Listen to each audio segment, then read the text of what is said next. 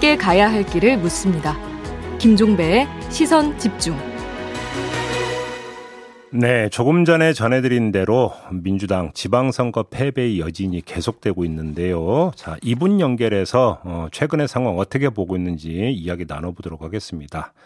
이재명 의원의 최측근 의원으로 언론에 의해서 분류되는 분이죠. 일명 7인회 멤버이기도 한데요. 김남국 의원 연결하겠습니다. 나와 계시죠? 네, 안녕하세요. 안산 단원을 김남국입니다. 네. 사흘 전에 이재명 의원과 10명의 의원이 만찬을 가졌다고 하는데 의원님도 이 자리에 참석하셨죠? 네, 그날 가볍게 식사하는 자리였습니다. 네. 네. 문배주는 맛있게 드셨습니까? 네, 맛있게 먹었습니다. 네. 뭐 이재명 의원은 이 자리에서 주로 어떤 말씀하셨어요? 음, 이제 가볍게 이제 뭐 여러 의원님들과 이야기 나누는 자리였고요. 네. 뭐 많은 이야기를 했다라기보다는 이제 주로 듣는 그런 자리였는데요. 음. 이제 아무래도 저희 당이 앞으로 어떻게 가야겠다. 음. 어, 민생을 챙기는 좀 유능한 정당이 되었으면 좋겠다라는 그런 좀 이야기를 했었고요. 네. 그 다음에 쇄신과 혁신을 해야 된다라고 말을 여러 차례 했긴 했지만 음. 그에 뒤따른 좀 노력이 많이 부족했던 것 같다. 그래서 음. 뼈를 깎는 쇄신과 혁신의 노력이 좀 있어야 되는 거 아니냐라는 음. 그런 여러 가지 취지의 이야기를 했습니다. 뭐 전당대회 그, 이야기도 당연히 네. 했겠네요 이 자리에서. 어 당연히 있을 거라고 생각을 하지만 하늘의 맹세코 그 자리에서 전당대회와 관련된 이야기는 어, 깊이 하지 않았고요. 어. 딱한 분의 그 다선 의원님께서 음. 어 이런 어떤 자리를 통해서 여러 의원님들과 전당대회를 포함한 여러 현안에 대해서 음. 좀더 깊게 소통하고 어, 이야기를 나누어서 의사결정을 음. 하면 좋겠다 그런 정도의 이야기만 있었고 네. 어, 그 전당대회와 관련된 논의는 있지는 않았습니다. 아 그래요. 그러면 질문을 이렇게 바꾸겠습니다. 네. 이재명 의원이 당 대표로 나서야 된다고 생각하십니까? 의원님의 개인 견해를 말씀해 주신다면. 음, 저는 제 개인 견해는 정말 열려 있는 그런 상황인데요. 음.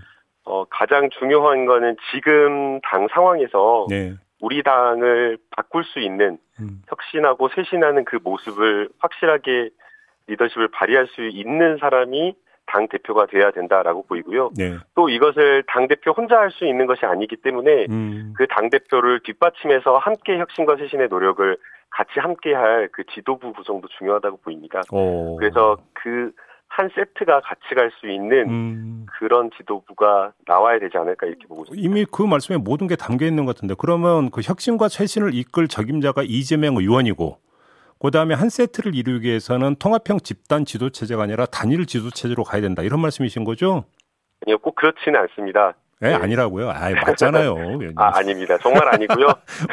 그러면 제가 해석을 왜 어떤 어떤 부분에서 잘못했는지 좀 말씀 좀 그, 해주세요. 정말 열려 있는 상태에서 네. 그 경청하고 듣고 있는 그런 그런 상황이라고 이해해 주시면 될 것 같습니다. 음, 그래요. 정말 열려 있는 상황입니다. 열려 있는. 그러니까 열려 있다라는 표현은 모든 가능성이 다 지금 있다 이런 말씀이신가요? 네, 저도 이제 신문을 보면은 뭐막 네. 기정사실화하는 것처럼 이제 보도가 된 그런 기사들을 보고 있는데요. 예. 정말 많은 분들의 의견을 듣고 음흠. 어떤 것들이 좋을, 좋은 어떤 방향일지를 고민하고 있는 거고요. 예. 그 고민하는 방향에 어, 이재명 어떤 개인의 정치라든가 이런 것들보다 음흠.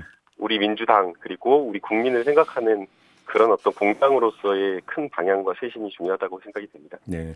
아 근데 이것도 좀 궁금한데 이 만찬 자리에서 이제 이재명 의원이시잖아요. 네. 어떤 상임위에서 어떻게 활동하고 싶다라는 혹시 포부는 안 밝혔습니까? 어, 그러니까 어제 이제 그게 보도가 뭐가 하나 나와서 음. 어, 이제 막 전화가 많이 왔더라고요. 그래서 네. 이제 저도 그거는 의원실에 물어봐야지. 저도 잘 모르겠다라고 말씀을 드렸는데요. 네. 이제 그 주로 이제 아무래도 이제 그 이제 그날 자리하기 전에 직전에 음. 이재명 의원 의원께서 발달 장애인 이 극단적인 선택을 하신 그 안타까운 그 추모 현장 네, 네. 추모식에 다녀왔었습니다. 예, 그래서 예. 보건복지도 어 한번 고민을 해보겠다 그런 어떤 발달 장애와 관련된 24시간 돌봄 체계와 관련된 그런 오. 복지 체계 전반을 살펴보는 것도 좋겠다라는 그런 가벼운 얘기도 있었고요. 어허. 그리고 이제 기획 재정도 좋다. 음. 그리고 이제 통상적으로 일반적으로는 뭐 국방이나 외교 외통위도 많이 가니까 음. 어, 그런 쪽도 가는 거 아니냐라는 그런 여러 가지 이야기가 나와서. 어, 뭐 네. 지금 뭐그 상임위 후보가 여러 곳이군요. 그러면. 네, 그래서 아직 뭐 정해진 건 없고요. 근데 결론적으로는 음.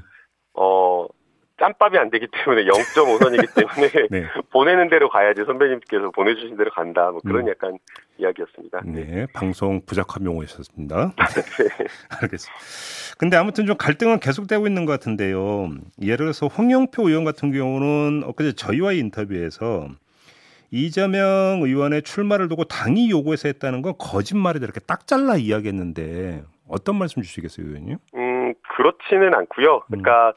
어, 홍영표 의원님은 반대하시는 의원님 중 한 분이셨을 수는 있지만, 네. 그러나 또 많은 또 여러 당내 의원님들 중에서는 또 이재명의 출마가 필요하다라고 판단하신 분들이 또 있었습니다. 네. 어, 지방선거의 투표율이 대선이나 총선보다 뭐 15%에서 20%까지도 떨어지기 때문에 음. 결집 효과가 또 필요하다라고 보신 분들이 있었고요. 네. 지지자들이 투표까지 투표장까지 나오게 하려면 그 이 대선 때의 그 어떤 아쉬움 그런 것들을 통해 가지고 어, 이 지방선거를 이끌 수 있는 음. 장수가 필요하다는 그 판단이 있었던 겁니다. 네. 그래서 반대하셨던 분들도 있지만 또 이재명이 필요하다라는 그런 어떤 파, 그런 찬성하신 분도 있어서 음. 지도부에 충분한 어떤 토론이 있었던 것으로 알고 있고요. 네.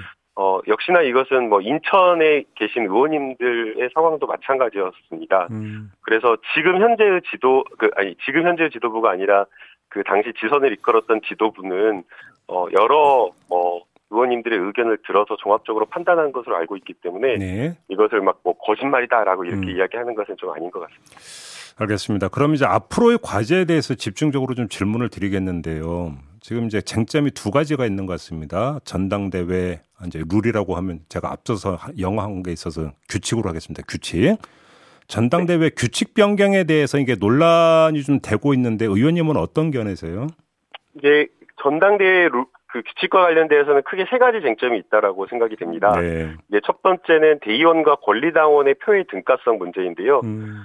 권리당원이 많이 들어오면 들어올수록 이 권리당원의 표의 가치가 떨어져 버립니다. 대의원의 표만 어, 굉장히 가치가 올라가 버리는 그 상황이 되기 때문에 음. 이것은 조금 문제가 있다라고 지금 음. 보고 있는 거고요.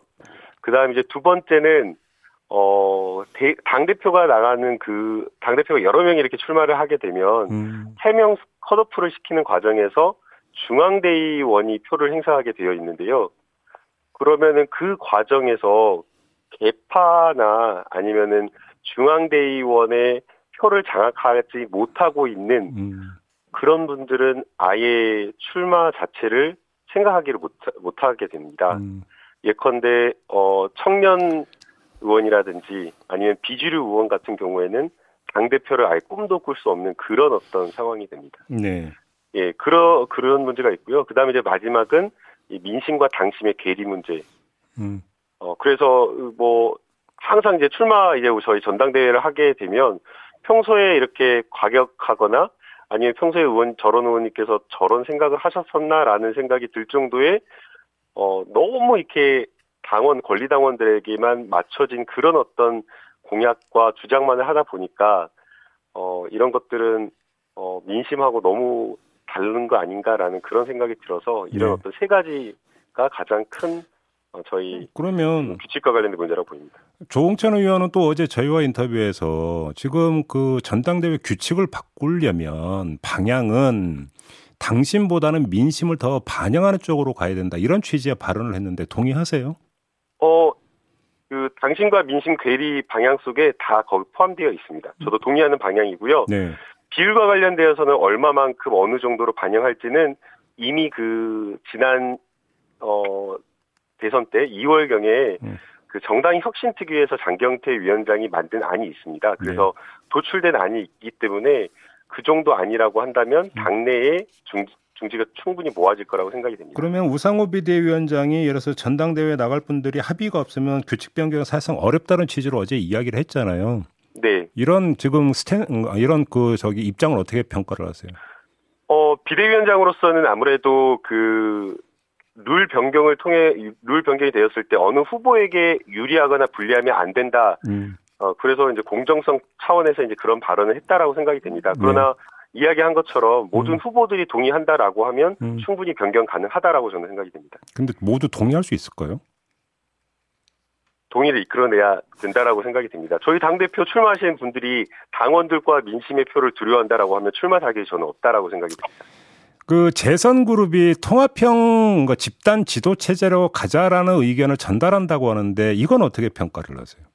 제가 어제 듣기로는 그 의견이 충분히 재선 그룹에서 논의가 된 것인지 우선은 조금 어, 걱정입니다. 그래서 음. 제가 아는 몇몇 재선 의원님들은 합의된 게 아닌데라는 그런 이야기를 하셔서 어. 우선은 그게 정말 어, 의사결정 과정에서 충분한 어떤 토론이 거, 토론이 거쳐진 것인지 그걸 음. 하나 먼저 짚고 싶고요. 네. 그다음에 두 번째는 그 순수 집단 지도 체제로 갔을 때 음. 어, 당 내에 여러 과점한 개파의 당장의 어떤 갈등을 막을 수는 있겠지만 네. 오히려 상시적 갈등을 외제하게 만들어서 음. 그 일명 봉숭아 합당이라고 하죠. 음. 그래서 누가 뭐 어떤 의원이 한마디 하면 또 뒤에서 트리버들이 받고 막 이런 식의 계속 어떤 갈등이 어, 상당히 유발하게 된다라고 보이고요. 그리고 혁신과 이게 맞는 방향인지도 모르겠습니다. 일종의 개파 간의 공천을 또 나눠 먹는 음. 지분을 음. 챙기는 어떤 그런 문제도 가지고 있어서 저희가 2년 뒤에 총선이 있을 것을 고려한다라고 하면 네. 조금 음, 국민들에게 봤을 때는 음. 부채 정치 또는 혁신과 거리가 먼 어떤 그런 지도 체계로 비춰질 것 같습니다.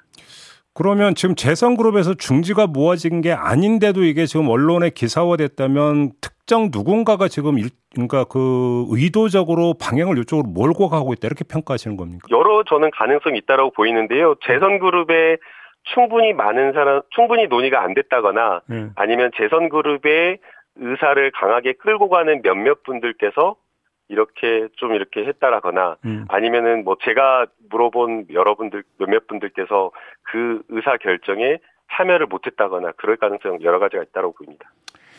그래요, 알겠습니다. 네. 아, 민영배 의원 복당 문제를 어떻게 뭔가 처리해야 된다고 생각하세요? 음, 원칙대로 처리하는 게 맞다라고 생각이 됩니다. 아, 그럼 1년간 예. 복당을 불허하는 당원 당규가 있죠? 어, 네, 맞습니다. 그러면 그거 그대로 따라야 된다 이렇게 보시는 겁니까? 그러니까 원칙대로 뭐 따라야 된다 아니다 그걸 떠나서 네. 어, 당이 책임지고 이 문제를 풀어가는 게 맞지 않을까 생각하고 있습니다. 책임을 진다는 건 어떤 뜻으로 하신 말씀이에요? 그러면 그 민영배 의원이 탈당을 할 때 민영배 의원의 순전히 독자적이고 자발적인 판단이 아니었다라는 해석으로 연결이 될 수 있거든요. 지금 의원님의 그런 말씀은 민 민영배 의원님께서 뭐 독자적으로 판단을 하셨겠지만 네. 책임지겠다라고 하셨지만 예. 이것을 뭐 민영배 의원님에게 모든 것을 책임을 전가하는 것은 음. 또 바람직하지 않고 예.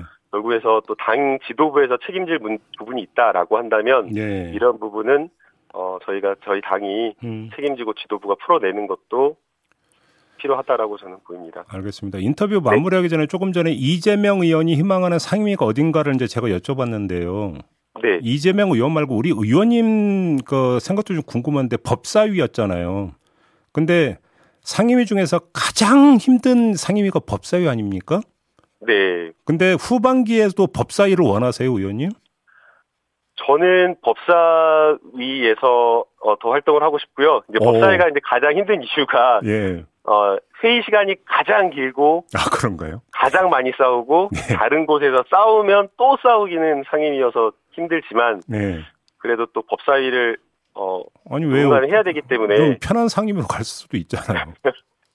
그 재선에는 매우 불리한 상임이라고 하더라고요.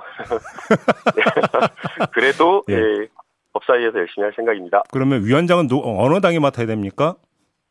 아, 그 질문 하시려고 지금 그러셨군요. 네, 그러면 원칙대로 저는 해야 된다고 말씀드리고 싶습니다. 원칙이 어떤 원칙인데요? 그 네, 양당 양당 간에 잘 풀어 나가겠습니다. 어, 합의된 내용을 지켜야 된다고 국민의힘은 계속 주장을 하고 있는데요. 그 실, 실리가 어느 쪽에 있는지 모르겠지만 예. 그 결국에는 어, 하반기 국회를 풀어가는 데에 가장 중요한 협치의 시금석이 될 수 있다라고 보이기 때문에 예. 어, 양당 원내대표가 잘 풀어나갈 거라고 저는 생각을 하고 있습니다. 네, 마지막으로 윤석열 대통령 취임한 지 오늘로 한 달이 됐는데요. 지난 한 달을 좀 한마디로 평가해 주신다면 어떤 말씀 주시겠습니까? 독주하지 않았으면 좀 좋겠다라는 말씀을 드리고 싶습니다. 음. 어, 저희가 뭐 이렇게 선거에 연이어 패배를 한 것도 음. 어 사실은 오답 노트가 있었는데도 불구하고 고치질 못해서 또 틀린 거를 또 틀린 거거든요. 어, 그래서 네. 예. 어, 좀 독주하지 않고 음. 어, 언론의 이야기 또 전문가의 이야기 또 당내 이야기를 좀 들으면서 특히 음. 야당의 이야기도 좀 들어주면서 협치하면 어, 성공한 정부가 될 수 있을 거라고 네. 믿습니다. 그러면 그 오답 노트는 독선 내지 그 오만 이런 거였다라고 보시는 겁니까? 어, 뭐 의사결정 과정에서 함께 충분하게 논의하지 못했다라는 정도로 음. 말씀드리고 싶습니다. 네. 알겠습니다. 마무리할게요. 고맙습니다, 의원님. 네, 감사합니다. 네, 지금까지 김남국 민주당 의원이었습니다.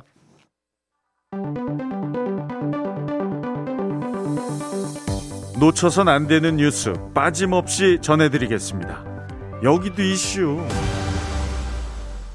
네, 정은정 작가와 함께합니다. 어서 오세요. 네, 안녕하세요. 네, 앞서 제가 JB타임즈에서 영어 사용을 자제하자라고 아, 예. 얘기를 했다가 저도 네. 인터뷰에다가 또 여기서 나오다가 네. 집어넣고 네. 힘드네요. 네. 그래도 해야죠. 네, 그럼요. 자제해야죠. 네, 네 자제해 주시기 부탁드리면서 네. 시작하십시오. 아, 대구 변호사 사무실 방화 사건 소식 전해드려야 될 것 같은데요. 네. 어제 오전 10시 55분쯤에 정말 안타까운 일이 일어났습니다. 음. 대구 수성구 범어동 5층짜리 빌딩의 2층에서 방화로 추정되는 불이 나서 7명이 사망하고 여기에 방화 용의자마저 사망을 했습니다. 그러게요. 예, 또 네. 47명이 연기를 흡입해 치료를 받았고요. 3명은 열상을 입었다고 하는데요. 음. 화재 사건 용의자는 소송 결과에 불만을 품고 상대편 변호사 사무실에 불을 지른 것으로 알려졌습니다. 네. 용의자가 앙심을 품은 변호사는 당시 출장을 간 터라 부재 중이었고 아, 하지만 같은 사무실을 사용하는 다른 변호사와 직원들이 사망에 이르게 됐는데요. 아, 도대체 이분들이 뭐, 아유, 예, 네. 예. 그래서 53세의 남성인 방화 용의자는 대구 수성구의 주상복합 아파트를 신축 사업하는데 6억 8 6억 8천만 원을 투자를 했다가 사업 진행이 원활하지 않자 이에 관련한 손해배상을 해달라며 시행사와 시행사 대표에게 제기한 민 사소송이었는데요. 네. 이 과정에 불만을 품고 상대편 변호사의 사무실에 불을 지른 거니까 이 사건이 좀 더 황망한 일이잖아요. 상대 측 변호사는 자기의 의뢰인 변호를 열심히 한 것 뿐이고 어, 그러니까. 또 네. 용의자까지 사망에 이르게 되면서 공소권 없음으로 재판 결론이 나게 되면 음. 유족들의 피해 부상은 더욱더 묘연해질 텐데요. 네. 무엇보다 20분 만에 불이 꺼졌다고 하더라고요. 그런데 어. 어떻게 이렇게 피해가 컸는지를 좀 들여다봐야 될 것 같습니다. 네. 해당 건물은 1995년 사용 승인이 났고요. 음. 당시의 소방법 기준으로는 1층과 지하 주차장에만 스프링클러가 설치가 됐다라고 합니다. 네. 게다가 단일 건물에 빽빽하게 사무실이 들어가 있고 근무자들이 많았다라는 거죠. 그래서 음. 탈출도 어렵고요. 상상도 할 수 없는 일이어서 대응이 쉽지는 않았겠지만 너무 속수무책으로 이렇게 불이 퍼졌습니다. 네. 경찰과 소방 당국이 정확한 사고 경위 등을 조사한다고 하는데요. 음. 사건의 실체에 접근하는 것도 중요하지만 아, 여러 번 말씀드리지 만 이 안전 점검에 대한 요구 또 동반돼야 될 것 같습니다. 그러니까 저도 영상을 보니까 순식간에 연기가 그냥 퍼지는 장면이 네. 나오던데 참 여러 가지 점검할 점이 있고 또 오늘 이제 아침에 나온 그 뉴스에 따르면 피해자 가운데는 이제 그 흉계 찔린 상처도 네. 일단 거만해서 나왔다. 이런 이유도 있기 때문에 좀 조사할 게 좀 여러 가지가 있는데요. 정말 기가 막힌 사건인데. 네, 너무 안타깝습니다. 아휴, 정말 예. 알겠습니다. 자, 다음 이슈로 가죠. 예, 박수 칠 때 입조심 해야 될 것 같습니다. 네. 지방선거에서 성과를 낸 국민의힘이 한창 신이, 신이 난 것 같습니다. 음. 그래서일까요? 그 여당 핵심 인사들의 정제되지 않은 발언들이 여기저기 나오고 있는데요. 네. 어제 오후 국민의힘 성일종 의원이 서울시당 6일 지방선거 당선자 대회 및 워크숍에서 임대주택 관련 정책에 대한 특강을 하다가 임대주택에 못 사는 사람들이 많다. 그래서 정신질환자들이 나온다라고 발언을 해서 논란이 일어났습니다. 부적절한 발언이죠. 네. 예. 동네 주치 제도를 운영해서 정신과 의사나 관리사무소 직원 등이 자연스럽게 돌면서 문제 있는 사람 상담도 하고 격리 등 조치를 사전적으로 하지 않으면 국가가 책임졌다고 할 수 없다라는 발언에서 이 격리라는 발언도 문제거든요. 네, 네. 성일종 의원은 임대주택의 열악한 환경에 대해서 국가가 심리 케어를 제공해야 한다는 취지라고 하면서 사과는 했는데요. 그래도 매우 부적절한 발언입니다. 임대주택 거주자와 정신질환자에 대한 어떤 혐오를 붙이기는 발언인데요. 안 그래도 이번 이번 지방선거 과정에서 출마 지역에 임대주택 건설을 관련한 공약이 많이 짓겠다가 아니라 음. 부동산 가격을 떨어지지 않게 짓지 못하도록 하겠다는 공약이 더 많았거든요. 아, 그랬나요? 예. 예. 여기에 박성준 국민의힘 서울시당 위원장은 이번에 서울 지역 구청장 당선자들에게 구청을 접수가 가능하도록 우리와 맞지 않은 직원이 있다면 교체하도록 조치가 이루어져야 한다라는 발언을 했는데요. 자신들과 다른 성향의 공무원들을 갈아치워야 한다는 의미로 해석이 되는데 음. 예, 박 위원장은 민주당 구청장이 고용한 별정직 공무원을 말한 것이라고 해명을 했습니다. 네. 여기에 더 나가서 정권은 바뀌었지만 아직 미디어는 오지 않았다라는 발언을 통해서 언론을 장악하지 못했다라는 그런 뉘앙스의 발언을 했는데요.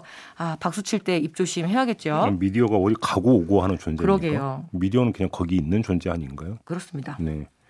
오고 가는 게 아닙니다. 네. 네. 자, 마지막 이슈가 뭐죠? 예, 삼청교육대 피해자들 이번엔 제대로 배상을 받을 수 있을지 좀 봐야 되겠는데요. 네. 삼청교육대는 전두환 정권 때 여러 인권 탄압 사례 중에서도 최악의 사례입니다. 아유, 예, 맞아요. 예. 1980년대 전두환 정권이 정, 공안 정국을 조성하면서 불량배를 소탕하겠다는 명분으로 만든 건데요. 음.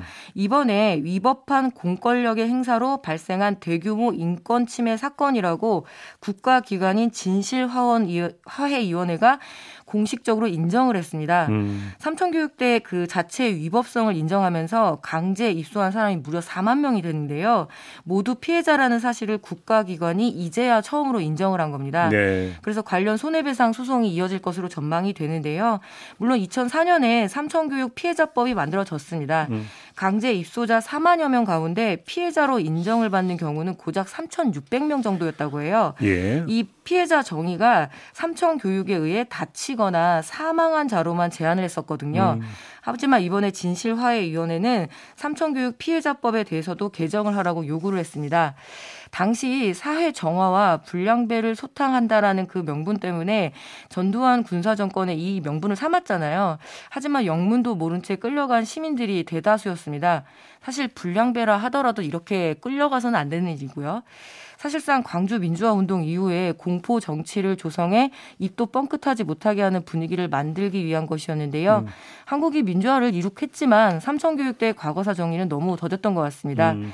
삼천교육 피해자들과 가족들이 40년이 넘도록 너무 오랫동안 고통 속에 가둬둔 것인데요. 네. 이번에야말로 제대로 진실을 마주하고 또 화해할 수 있는 기회가 되어야 될 것 같네요. 요즘 이제 많은 분들 타투 하시잖아요. 네네. 그다음에 그 이 저희 그 시선 집중의 모토는 삐딱선 정신 아니겠습니까? 네. 그때 문신했다는 이유로. 그러니까요. 태도가 삐딱하다는 이유로 끌고 가는 일이 있었단 말이에요. 네. 그러니까 이게 얼마나 마구잡이였는지가 이제 그대로 드러나는 거 아니겠습니까? 네. 네. 말도 안 되는 사건이었는데 어떤 분은 삼청교육대니까 삼청동에 있었느냐 뭐 이런 아. 얘기를 또 하는 저한테 진짜 그렇게 질문한 네, 분이 있어요. 국보위 그때 사무실이 삼청동에 있기는 했지요. 네, 출발이었던. 그러니까요. 정말 말도 안 되는 일이 버젓이 자행이 됐던 게 바로 그 대표적인 사례가 삼천 교육대죠. 예, 근데 40년 동안, 43년 동안 또 이 문제를 해결하지를 못했다라는 것이 더욱더 부끄럽고 안타깝습니다. 그렇죠. 엄밀하게 얘기를 하면 그 전면적인 진상 조사와 뭐 백서 이런 것들이 네. 지금 나온 것도 아닌 걸로 저는 알고 네네. 있고. 풀어야 될 문제가 참 여러 가지 또 많이 산적해 있어요. 네. 네. 이 점 확인하면서 정은정 작가 인사 나누겠습니다. 수고하셨어요. 네, 감사합니다. 네, 시선 집중 2부 마무리하고 8시 3부로 이어가겠습니다. 잠시만요.